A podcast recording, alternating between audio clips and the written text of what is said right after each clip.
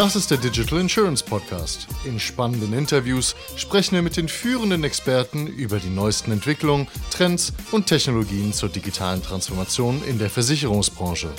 Viele haben von IoT-Experimenten in der Versicherungsbranche gehört. Was aber alle Konsumentenapplikationen in den Schatten stellt, sind Anwendungen im Industrieumfeld. Was Industrial IoT ist und warum hier Industrieversicherer ganz genau hinschauen sollten, darüber spreche ich jetzt mit Timo Mühlhausen, Director of Data Driven Factory Automation bei Siemens Digital Industry. Willkommen zum Podcast, Timo. Schön, dass ich hier sein darf. Hallo. Erklär mal kurz deine Rolle bei Siemens und deine Aufgabe. Kurz gesagt, ich leite ein Startup im Corporate. Das ist jetzt vielleicht ein bisschen äh, kurz gefasst, weil äh, du hast es schon gesagt, Data-Driven.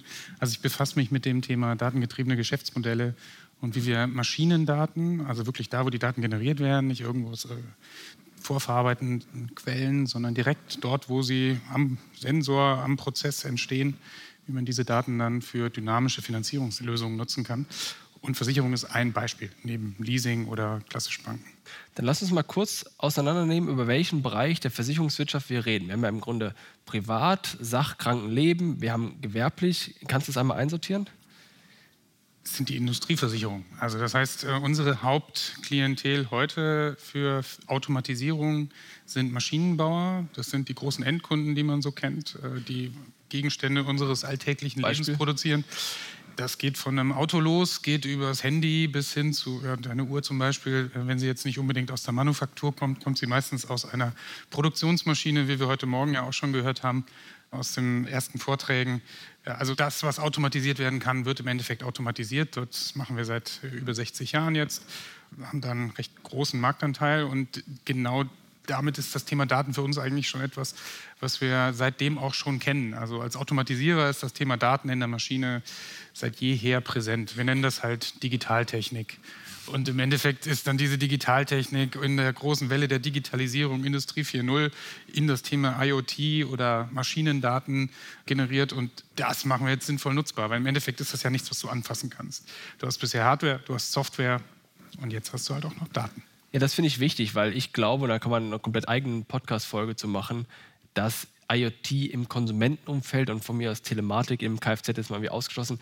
Ich weiß nicht, ob ich sagen kann, gar nicht relevant oder überhaupt nicht relevant ist. Ich finde es versus in der Industrie, Gewerbeversicherer, Industrieversicherer extrem relevant. Warum sprechen wir jetzt darüber? Versicherer springen ja ein, wenn Kosten entstehen, weil beispielsweise Maschinen ausfallen. Wie heißen die Dinger dann? Gewerbeausfallversicherung? Oder gibt es dann verschiedene Namen wahrscheinlich? Ne? Verfügbarkeitsversicherung, Maschinenbruchversicherung. Es geht hin bis zu Gewährleistungsverlängerung. Also ich sage mal, alles, was irgendwo im Industrieumfeld, was den Betrieb, den sicheren Betrieb irgendwie unterbrechen kann, das will man ja irgendwie absichern. Und ich habe immer das Beispiel an der Stelle von einem äh, Papierwerk. Da hast du im Grunde viele Pumpen. Da wird ich, jetzt jeder, der da mit mehr Ahnung hat, verzeih mir, aber da wird dann dieses Papier-Wasser gemischt durch Rohre durchgepumpt und nehme mal an, wenn diese Pumpen nicht funktionieren, dann ist das, steht die ganze Fabrik still. Insofern ist an den Ausfall dieser Pumpen oder auch anderer Maschinen, Walzen, ich meine, jeder kann sich vorstellen, natürlich große Kosten verbunden. Jetzt, wie haben die Versicherer, die dieses Risiko übernommen haben, das bisher kalkuliert? Weißt du das? Das sind zwei Dinge, die ich da jetzt mal raushöre. Also das eine ist das Thema, der Prozess muss laufen. Ja? Also äh, während man es vielleicht im klassischen IT-Umfeld oder vielleicht auch im Büroumfeld kennt, ja, ich schicke dir eine E-Mail. Drucker. Dann, Drucker, ja, und dann kommt der Druckauftrag nicht gleich an dann ziehe ich mir vielleicht noch einen Kaffee, unterhalte mich noch mit einem Kollegen. Im Industrieumfeld ist das absolut nicht akzeptabel. Äh, jede Minute, die da ein Prozess nicht läuft, hat mit weiteren Rüstzeiten zu tun. Im Versicherungsfall würde es heißen Maschinenschaden oder ein Unfall an der Maschine. Dann darf die Maschine so lange nicht repariert werden, bis denn irgendwie ein Gutachter oder so da war, also bis die Situation aufgenommen wurde. Das ist einfach ein Prozess oder ein Zustand, den man so nicht akzeptieren kann. Also jede Minute, die nicht produziert werden kann, kostet richtig Geld weil äh, Maschinen, die stillstehen, sind im Endeffekt nichts wert. Die müssen betrieben werden. Und wie hat man dann vielleicht heute das zweite Teil der Frage, wie, zumindest was wir bisher wahrnehmen, sind noch diese Risikotabellen extrem wichtig. Also im Großen und Ganzen Risiko einschätzen basiert sehr stark auf historischen Daten. Das hat ja auch jahrzehntelang funktioniert, funktioniert heute noch, ist alles okay. Projektionen und Szenarien für die Zukunft finden ja auch schon statt, alles okay. Aber der Zustand der Maschine aktuell also wie sie jetzt, vielleicht nach anderthalb Jahren Betrieb, wie der Zustand der Maschine ist, der wird da selten in Betracht gezogen. Also meistens geht man von einer Einschätzung der Maschine zu Beginn des Lebenszykluses aus. Das ist eigentlich ein Idealzustand. Was dann passiert in den nächsten anderthalb Jahren, fällt meistens dann erst auf, wenn man sich die Maschine mal vor Ort wieder anschaut. Das sind ja wahrscheinlich Tabellen, die dann auch, je nachdem, wie diese Konfiguration dieser Maschine aussieht, wenn es jetzt eine Spezialanfertigung für ein Unternehmen ist, vielleicht weniger. Wenn es eine Maschine ist, die grundsätzlich global verfügbar ist, dann werden diese Tabellen ja wahrscheinlich, und korrigiere mich, wenn es anders ist, aber auch basierend auf Herstellerangaben und quasi im Zweifel bei irgendwelchen CNC-Fräsen, die es global gibt, global galaktisch gültig erstellt. Das heißt, das sind allgemeine Informationen. Die sind auch so weit auf, ich sag mal, auf einer Metaebene generiert, dass die so allgemein gültig sind. Also natürlich, du hast gerade schon eine Maschinentype gesagt oder die ganze Klassifizierung, man kann das runterbrechen. Aber wenn man jetzt den Datensatz direkt aus der Maschine nutzen kann, und jetzt rede ich nicht von den Daten, die geistiges Eigentum des Maschinenbetreibers oder des Maschinenbauers sind, sondern die Daten, die für die Einschätzung des Risikos, also Ausfall der Maschine oder ähnliches relevant sind, Temperaturen in den Motoren, du hast eben das Beispiel mit der Papierfabrik genannt, Achssynchronität, das wird ja alles heute schon gemessen. Das ist in dem Kernautomatisierungselement in der speicherprogrammierbaren Steuerung vorhanden. Und diese Daten, die sind aber so genau, dass man die wahrscheinlich im Versicherungsumfeld nicht so direkt nutzen möchte. Also muss man die vorverarbeiten. Das heißt, ich meine, vielleicht kann man es übertragen, wie so diese Schwackellisten beim Kfz, ja. äh, die es ja immer noch gibt, wo im Grunde allgemeine Tabellen zur Risikobewertung genutzt werden. Da sind dann wahrscheinlich Parameter drin und lass uns vielleicht mal versuchen, ein paar zusammenzunennen. Also wahrscheinlich Luftfeuchtigkeit, Umdrehung pro Minute, Temperatur, Betriebstemperatur, du hast gerade noch was anderes, glaube ich, genannt. Ja, ich sag mal, die meisten Wünsche sind schon mal, wenn ich die Betriebsstunden kenne. Wie lange ist die Maschine gelaufen? Wo steht die Maschine? Naja, gut, im Versicherungsumfeld vielleicht nicht so, aber im Leasingumfeld ist das interessant. Geografisch oder in der, wo, wo, im. Ja, ja, wo die Maschine steht. Es gibt ja viele Maschinen, die sind nicht, die sind ortsveränderlich. Also Flurförderzeuge mhm. oder vielleicht eher so ein bisschen als autonome Stapler bekannt die sind ja mal schnell auf den LKW gepackt und werden woanders hin verwendet. Das kann ja im Rahmen der Risikomodellierung oder Einschätzung ein entscheidender Indikator sein, dass sich da plötzlich was verändert. Lass uns das kurz auseinandernehmen, weil das ein anderes Land ist oder weil das andere Klimabedingungen sind von, weiß nicht, Westeuropa ja. nach Sahara oder irgendwas? Oder? Ja, das kann eine Produktionsverlagerung sein. Es kann sein, dass ich plötzlich, also muss nicht gleich so weit weggehen, sondern es kann schon einfach sein, dass sehr teure Maschinen plötzlich in Bereichen betrieben werden, die vielleicht allgemein als vielleicht äh, Flutgebiete bekannt sind. Und schon ist das natürlich eine ganz andere Einschätzung des, äh, ja, des, also im Schadensfall zumindest. Jetzt haben diese Berechnungen ja offensichtlich bisher vergleichsweise gut funktioniert. Oder wie schätzt du das ein? Ich meine, warum müsste man jetzt da irgendwas dran ändern? Ja, das ähm, mag man jetzt gern hören oder nicht, aber im Endeffekt, es wird automatisiert, was automatisiert werden kann. Und äh, das kriegt man ja so nicht wirklich mit, was findet in einer Fabrik statt. Aber speziell jetzt in industriellen Ländern, in auch Bereichen wie bei uns, sind viele Produktionen mit 90 Prozent und höher im Automatisierungsgrad. Also äh, diese klassischen Bilder, wie man sie vielleicht noch aus den Nachrichten kennt, wo Leute am Band stehen und dein Auto komplett zusammenschrauben, es gibt immer noch Leute, die die Produktion überwachen und es gibt auch noch händische Prozesse, aber ein Großteil der Produktionen, zumindest in unserer Region hier, sind so hoch automatisiert, dass man eigentlich tatsächlich den Weg hin zu einer autonomen Fabrik als Vision gar nicht mehr so entfernt sieht. Und in einer autonomen Fabrik, das ist genau das, was uns bei den ganzen Gedanken auch treibt, wird eine Maschine auch nicht mehr äh, mal, von einem Begutachter, von einem Gutachter besucht, sondern in einer autonomen Fabrik wird die Maschine sich selber im Versicherungssystem melden. Es werden die Daten kommuniziert, die im Endeffekt auf Basis wie einen Datenfingerabdruck den Zustand der Maschine im Schadensfall oder sogar in den Tagen, Monaten davor so dokumentieren, dass ich im Endeffekt diesen Produktionsstillstand vermeiden kann, weil ich muss keinen mehr vor Ort schicken. Und ich kann dem Maschinennutzer direkt sagen, okay, du kannst schon anfangen zu produzieren. Das ist ihm ja auch extrem wichtig. Das heißt, auf beiden Seiten gibt es auf Basis dieser Daten aus der Maschine extreme Potenziale, die im Endeffekt natürlich schon eine Geschäftsprozessoptimierung im ersten Schritt sind. Aber auf dem Weg zu einer autonomen Fabrik ist das absolut unabdingbar. Das heißt, ich, das ist eine Grundlage, damit ich eine autonome Fabrik entwickeln kann, weil ich dann im Grunde weniger manuelle Begutachtungsprozesse habe, mehr direkt von der Maschine bekomme und wahrscheinlich, weil ich dann auch Daten bekomme, die sind sie exakter als jemand, der da drauf schaut. Also man kann man sagen, dass eine Person, die Erfahrung hat, sich die Maschine anschaut, sind die Daten, die ich über Sensoren bekomme, dann besser oder schlechter als die Informationen, die ich von der Person bekomme? Das kommt darauf an. Also das Riechen würde ich, würd ich wirklich sagen, also natürlich, wir sind in so einer Übergangsphase. Also sind auf jeden Fall schon mal objektiv, weil Daten lügen nicht und sie sind genauer. So. Sind es aber die richtigen Daten, da muss man wirklich, glaube ich, auch ehrlich sein. In diesem Umfeld wissen wir das noch nicht genau, welche Daten ist jetzt genau der Datensatz, den ich für dein Beispiel CNC-Maschine zum Beispiel brauche oder eine, für eine Druckerei oder für eine Verpackungsmaschine. Wir wissen schon ziemlich genau, welche Daten sind jetzt die klassischen verschleißrelevanten Informationen. Also es ist klar, was immer nach ein paar Monaten repariert werden muss, was klassisch Verschleißelemente sind. So, so wie beim Auto. Ja, man fährt mit dem Auto auch in die Werkstatt. Man weiß, irgendwann müssen die Bremsbeläge getauscht werden. Es muss mal einen Ölwechsel geben und so. Aber ist das auch, hat das auch stattgefunden? Das ist ja schon mal ein Punkt, was man vielleicht kontrollieren könnte.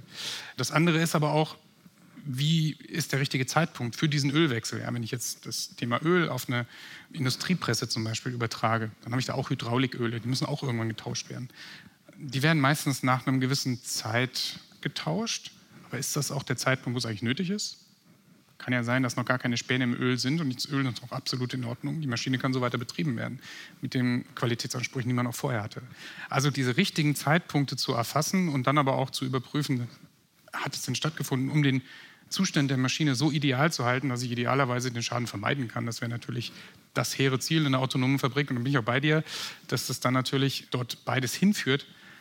Aber ich glaube, dass die Versicherung die Bedingung ist für die autonome Fabrik. Ich glaube, soweit ist es noch nicht. Aber es wird in der autonomen Fabrik sicherlich genug Elemente geben, die auch versichert werden müssen. Was ich interessant finde bei dem Aspekt ist, dass du kannst viel messen. Temperatur haben wir gerade über alles schon gesprochen.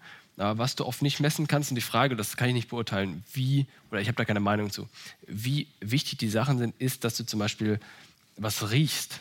Also, ich meine, du gehst ja hin zu einer Maschine und von mir aus, wenn es jetzt eine größere Maschine ist, und dann hörst du ja, wie die läuft. Mhm. Und ich wette, dass jemand, der Erfahrung hat, aufgrund des Betriebsgeräuschs schon irgendwie ein Gefühl hat, dass da was falsch ist. Ich meine, jeder, der Auto fährt und einen Verbrennungsmotor da drin hat und der weiß, dass wenn er anders klingt, dann ist was kaputt oder sowas. Auch Öl leckt. Wenn es ein bisschen schmierig ist, dann hat es vielleicht noch nicht viel Öl verloren, sodass ein Sensor das vielleicht noch nicht erkennen kann, aber du merkst schon, da ist was nicht in Ordnung. Also das ist so mein Eindruck, wo ich denke, dass hier Menschen relevant sind. Aber sei es drum, das ist ein interessantes Beispiel, was du nennst. Es ist tatsächlich unabgesprochen, weil wir haben tatsächlich so eine Anwendung in unserem Werk in Amberg, wo wir einen Großteil unserer Automatisierungskomponenten produzieren. Und da haben wir einen Abschnitt, da werden Leiterplatten, die nach der Bestückung in einem großen Träger sind, werden von einer Fräse ausgeschnitten, bevor sie danach weiterverarbeitet werden. Das ist eine Elektronikfertigung. Und genau dieses Beispiel, was du gerade nennst, nutzen wir auch dort. Also das heißt, in der Vergangenheit hat sich dieser Fräser, da entsteht eine ganze Menge kleiner Staub und durch die hohe Drehzahl des Fräsers, naja, setzt sich das irgendwo in dieser Spindel fest und damit stockt er irgendwann. Das hat in der Vergangenheit tatsächlich Kollegen, die haben das äh, einfach gehört. Die wussten genau, die haben so lange jetzt schon dran gearbeitet, die wussten genau, wenn sie lang gehen und es hört sich ein bisschen komisch an, okay, jetzt müssen wir mal die Spindel mal tauschen oder es wenigstens sauber machen das jetzt zu ersetzen durch richtige Sensorik, objektiviert die ganze Situation und diese Spindel, also diese Fräser für die Leiterplattenausschneidung, das läuft jetzt einfach dauerhafter und stabiler. Und wir wissen genau, okay, in den Schichtpausen, da wo die Produktion halt nicht unterbrochen wird oder wo sie geplant unterbrochen ist, da können wir dann auch die Reparatur machen. Und damit läuft die Produktion, wenn sie laufen soll, auch besser. Wie kommt jetzt Industrial IoT hier ins Spiel? Wir nehmen jetzt Sensoren und klatschen die da dran oder wie läuft das? Ja, also wenn man so eine Maschine sich anguckt, dann sieht man eine wesentliche Komponente eben nicht. Und das ist eine speicherprogrammierbare Steuerung. Stell dir das so vor, Was ist das? ein Industriecomputer, der die Maschine steuert. Das Gehirn in der Maschine. So man sieht Gehirn. die Motoren, man sieht die Mechanik, man sieht, dass sich was bewegt. Aber die Logik, die Intelligenz, dass das in einer gewissen Sequenz funktioniert, das passiert in dieser speicherprogrammierbaren Steuerung. Und das ist aber ein Computer da dran, oder? ja, genau. Das ist ein abgeschlossenes System. Okay. Das ist speziell für die Automatisierung produziert. Machen ja auch viele Firmen weltweit. Aber dieses System, wir beschreiben das als ein System für die Operations Technology, für die OT. Alles klar. So, und jetzt reden wir natürlich über IT und OT kommt zusammen. Ja. Also das heißt, Mach weiter. okay, bin ich zu schnell? Nein, nein, ich, du redest und korrigiere mich, wenn es falsch ist, aber du redest im Grunde gerade über Technik, die ihr auch äh, als Firma herstellt, richtig? Das, ja, genau. Und, und, ihr baut im Grunde Steuerungssysteme für Maschinen oder wahrscheinlich Maschinen auch selbst, aber auch dieses Steuerungssystem. Das sind im Grunde für Laien übersetzen das Computer, die du an die Maschine anschließt und die die Maschine halt an- und ausschalten und hoch und runter fahren und links, rechts machen und sowas. Ne? Ist der Computer, der die Maschine steuert. Ja, okay, aber das ist, das ist sozusagen die Automatisierung. Und erzähl mal weiter und das ist ja schon Und connected das, oder das nicht? verbinden wir jetzt, also mal platt gesagt, mit dem World Wide Web. Aber so einfach ist es eben nicht. Also diese Systeme sind, wie gesagt, abgeschlossene Systeme sind eigentlich nie dafür gedacht gewesen, dass sie in andere Systeme oder vor allem in andere IT-Strukturen verbunden werden. Und Stichwort Zentrifugen, die gehackt wurden und dann kaputt waren. ja, ich würde sagen, da haben wir zum einen daraus gelernt, wobei das kriminelle Potenzial, da gibt es ja mittlerweile auch Filme und Bücher drüber, das ist äh, sehr, sehr hoch gewesen. Also ich glaube, so viel Expertise bringen nur wenige Institutionen der Welt auf, dass man sowas hinkriegt. Und da muss man wirklich sagen, dafür sind wir ja auch bekannt, dass die Systeme wirklich absolut sicher sind. Und ähm, klar, 100% Sicherheit gibt es nicht, das muss ich Versicherern nicht sagen. Aber im Endeffekt setzen wir alle Industriestandards, was Security angeht, an. Dafür sind wir, glaube ich, auch bekannt, äh, auch im Rahmen der Charter of Trust, der jüngst auch große IT-Unternehmen beigetreten sind, in der wir uns auf gemeinsame Standards committen, wie man eben äh, solche Systeme betreibt, aber auch entwickelt. Also das sind ja nicht nur, wenn die Maschine mal da steht, sondern auch der Weg dorthin. So eine Maschine steht ja aus mehreren tausend Komponenten. Aber jetzt packe ich da Sensoren dran. Das heißt, oder da sind schon Sensoren drin. Die Genau. sind schon die, drin, ne? Die sind eigentlich schon drin, weil so, eine, so ein Computer ist ja erstmal dumm, ja. Der weiß ja erstmal gar nichts. Der muss ja wissen, wo ist ein, äh, ein Stück Papier, um beim Beispiel deiner Druckerei zu bleiben. Ein Stück Papier, ob es am Anfang der Druckerei ist oder am Ende der Druckerei. Das wird über Sensoren erkannt. Und da sind wir auch schon beim Punkt, die Informationen liegen schon vor, und zwar in der Automatisierungstechnik. Und diese Informationen jetzt so zu extrahieren, dass sie dann auch als IoT-Daten gelten, weil erstmal sind es digitale Daten in der SPS, die versteht ein Automatisierer, aber die hat in einem großen äh, Risikomanagementsystem oder ähnliches, passen die noch nicht. Das heißt, die muss man jetzt erstmal vorverarbeiten. Das heißt, ich habe jetzt in der Maschine habe ich halt diese Drehzahldaten, ich habe die Laufstunden, ich habe Alter, nicht, Luftfeuchtigkeit, all möglichen Geschichten. Und die will ich jetzt rausbekommen. Das heißt, ich nehme jetzt ein Kabel und stecke das an die Maschine dran. Ja, also moderne Maschinen sind im Endeffekt schon IoTisiert, wenn man so will. Ist klar, es gibt noch Maschinen, die einfach da als Standalone stehen und nicht vernetzt sind, aber in modernen Produktionsumgebungen, deswegen ist ja auch der Begriff der Operations Technology geprägt, sind diese Systeme schon längst vernetzt. Also Arbeitsaufträge werden komplett aus dem Bestellsystem vollautomatisch in die Fertigung überführt und das funktioniert eben wenn man drauf guckt, sieht das aus wie ein Netzwerkkabel, wie man es zu Hause kennt, für, um ins Internet zu gehen. Tatsächlich ist der Anspruch in der Industrie ein bisschen der höhere. Also das Beispiel mit den E-Mails eben, wenn ich dir eine E-Mail schicke und die kommt mal zwei, drei Minuten nicht an, das ist halt nicht akzeptiert. Also dementsprechend sind die Protokolle ein bisschen angepasst, aber da sind wir jetzt schon in einer, Ja. in einer Ebene, die, glaube ich, absolut dieses Domain-Know-how repräsentiert. Und das ist genau der Punkt. Wir kennen eben Versicherung nicht oder zumindest nicht gut genug. Auf der einen Seite kennt Versicherung Automatisierung oder Fertigungstechnik vielleicht nicht gut genug und genau da bauen wir die Brücke, um beides zusammenzubringen.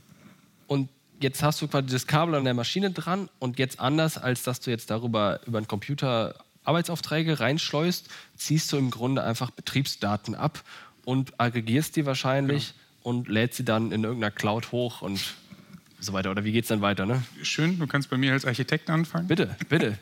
Kann, scheint, ja nicht so einfach, scheint ja nicht so schwer zu sein. Genau, nee, klingt auch immer einfach und die Folien und auf Messen sieht das auch Folien immer einfach aus. Genau.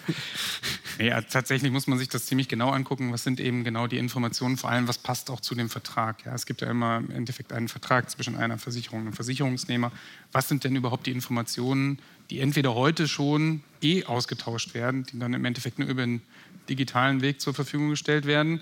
Und welche sind denn zusätzliche Informationen, die man nutzen kann, die dann auf beiden Seiten als gewinnbringend gesehen werden? Und da sind wir in der Rolle auch nicht als Data Owner oder ähnliches unterwegs, sondern wir sind seit jeher Ausrüster in diesem Umfeld und dementsprechend möchten wir genau solche Systeme zur Verfügung stellen, damit eben solche dynamischen Versicherungen in der Zukunft auch wirklich funktionieren. Eben wieder auf dem Weg zu der autonomen Fabrik hin. Genau, das heißt dann in der Cloud werden die Sachen aggregiert und dann kannst du im Grunde wahrscheinlich Trends ableiten. Weil dann, jetzt schließt sich so ein bisschen der Kreis. Am Anfang hatten wir diese Standardlisten, die wir aufgrund von Herstellerangaben entweder selbst erstellt haben, irgendwo herbekommen haben. Und jetzt, so die Theorie zumindest, bekommen wir plötzlich echte Daten von der Maschine in, weiß nicht, Echtzeit, je nachdem wie relevant das dann ist in Echtzeit, und können die im Grunde verarbeiten und können basierend darauf als Versicherer unsere Modelle aktualisieren und auch Ausfallzeiten, Wahrscheinlichkeiten neu berechnen oder wie? Also man kann das in der Cloud machen, ja. Das ist wahrscheinlich auch von der Architektur die einfachste Architektur. Tatsächlich passt das so für die Industrie nicht. Also im Konsumerumfeld würde man das wahrscheinlich genauso tun. Im Industrieumfeld ist aber so, die Daten sind natürlich schon als gewisses Gold wahrgenommen. Die gehören den Unternehmen, die gehören eben Maschinen dorthin. Betreibern. Und Im Endeffekt geht es jetzt darum, die Daten auch vor Ort zu lassen. Das heißt an der Maschine oder zumindest im Fabrikumfeld. Aber die Ergebnisse so dann zur Verfügung zu stellen und zu verarbeiten, dass es die vertrauenswürdigen Informationen sind, die dann auch von der Versicherung so akzeptiert werden und auch weiter genutzt werden können. Dementsprechend hat es schon an diese ganze Architektur gewisse Ansprüche, die weit in der Maschine unten auch zu Lösungen führen werden. Jetzt habe ich den zweiten Teil deiner Frage vergessen. Wie geht es im Grunde weiter? Aber wir können mal da trotzdem anschließen, weil das, was ich interessant finde, ist, und ich glaube, das ist ein Punkt, den man nicht unterschätzen darf, ist, du hast ja drei Player an dieser Stelle. Du hast denjenigen, der die Maschine gebaut hat, du hast denjenigen, der die Maschine einsetzt und denjenigen, der das Ding versichert jetzt in der Konstellation. Und jeder würde von diesen Daten profitieren. Der mhm. Hersteller profitiert davon, weil er seine Produkte verbessern kann, im Zweifel auch vielleicht ganz andere Stückzahlen, äh, Modelle, Geschäftsmodelle entwickeln kann, Maschinen as a Service etc., Equipment as a Service.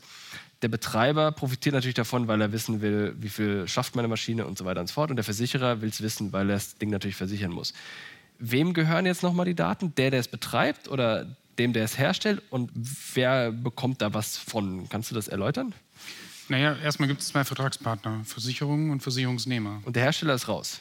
Und der Maschinenbauer in dem Fall, der kommt ganz auf das Versicherungsprodukt an, würde ich sagen. Also ist es eine zum Beispiel Gewährleistungsverlängerung, dann ist ja der Maschinenbauer gewährleistungspflichtig. Mhm. So, dann muss man sich da natürlich in diesem Dreieck unterhalten. Und das ist auch genau dieses Dreieck, in dem wir arbeiten. Maschinenbauer, Maschinennutzer und Versicherungsindustrie. Wenn wir jetzt uns in zwölf Monaten über das Thema nochmal unterhalten sollten, gibt es dann Neuigkeiten? Wie sieht die Zukunft aus? Welche technischen Entwicklungen gibt es, was gibt es dann, was es heute noch nicht gibt, mehr Maschinen, die connected sind, kann ich mich jetzt irgendwie einloggen und irgendwie äh, über mein Handy meine Maschine steuern oder welche coolen Sachen wird es da geben? Ja, also diese, ich sag mal, Messe-Demos in der Form gibt es und die haben wir auch letzte Woche erst wieder auf einer wichtigen Automatisierungsmesse gezeigt. Aber ich glaube, das ist in dem Umfeld einfach nicht, nicht ganz so, wie es dann am Ende sein wird. Es ist ein Eyecatcher, ja. Und es wird insofern auch nicht diese riesen Data Cloud geben, wo dann alle möglichen CNC-Maschinenhersteller ihre Daten reinwerfen und die sind so Open Source zur Verfügung. Also da ist dieses ganze Ökosystem Industrie sehr verschlossen.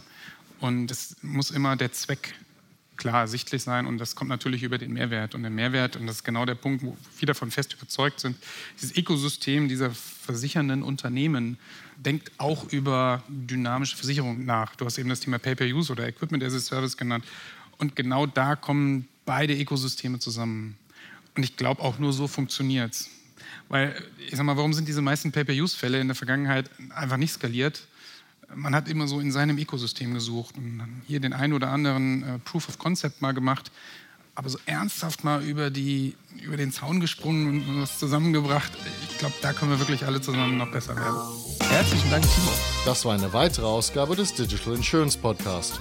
Folge uns bei LinkedIn und lass eine Bewertung bei Apple, Spotify und Koda.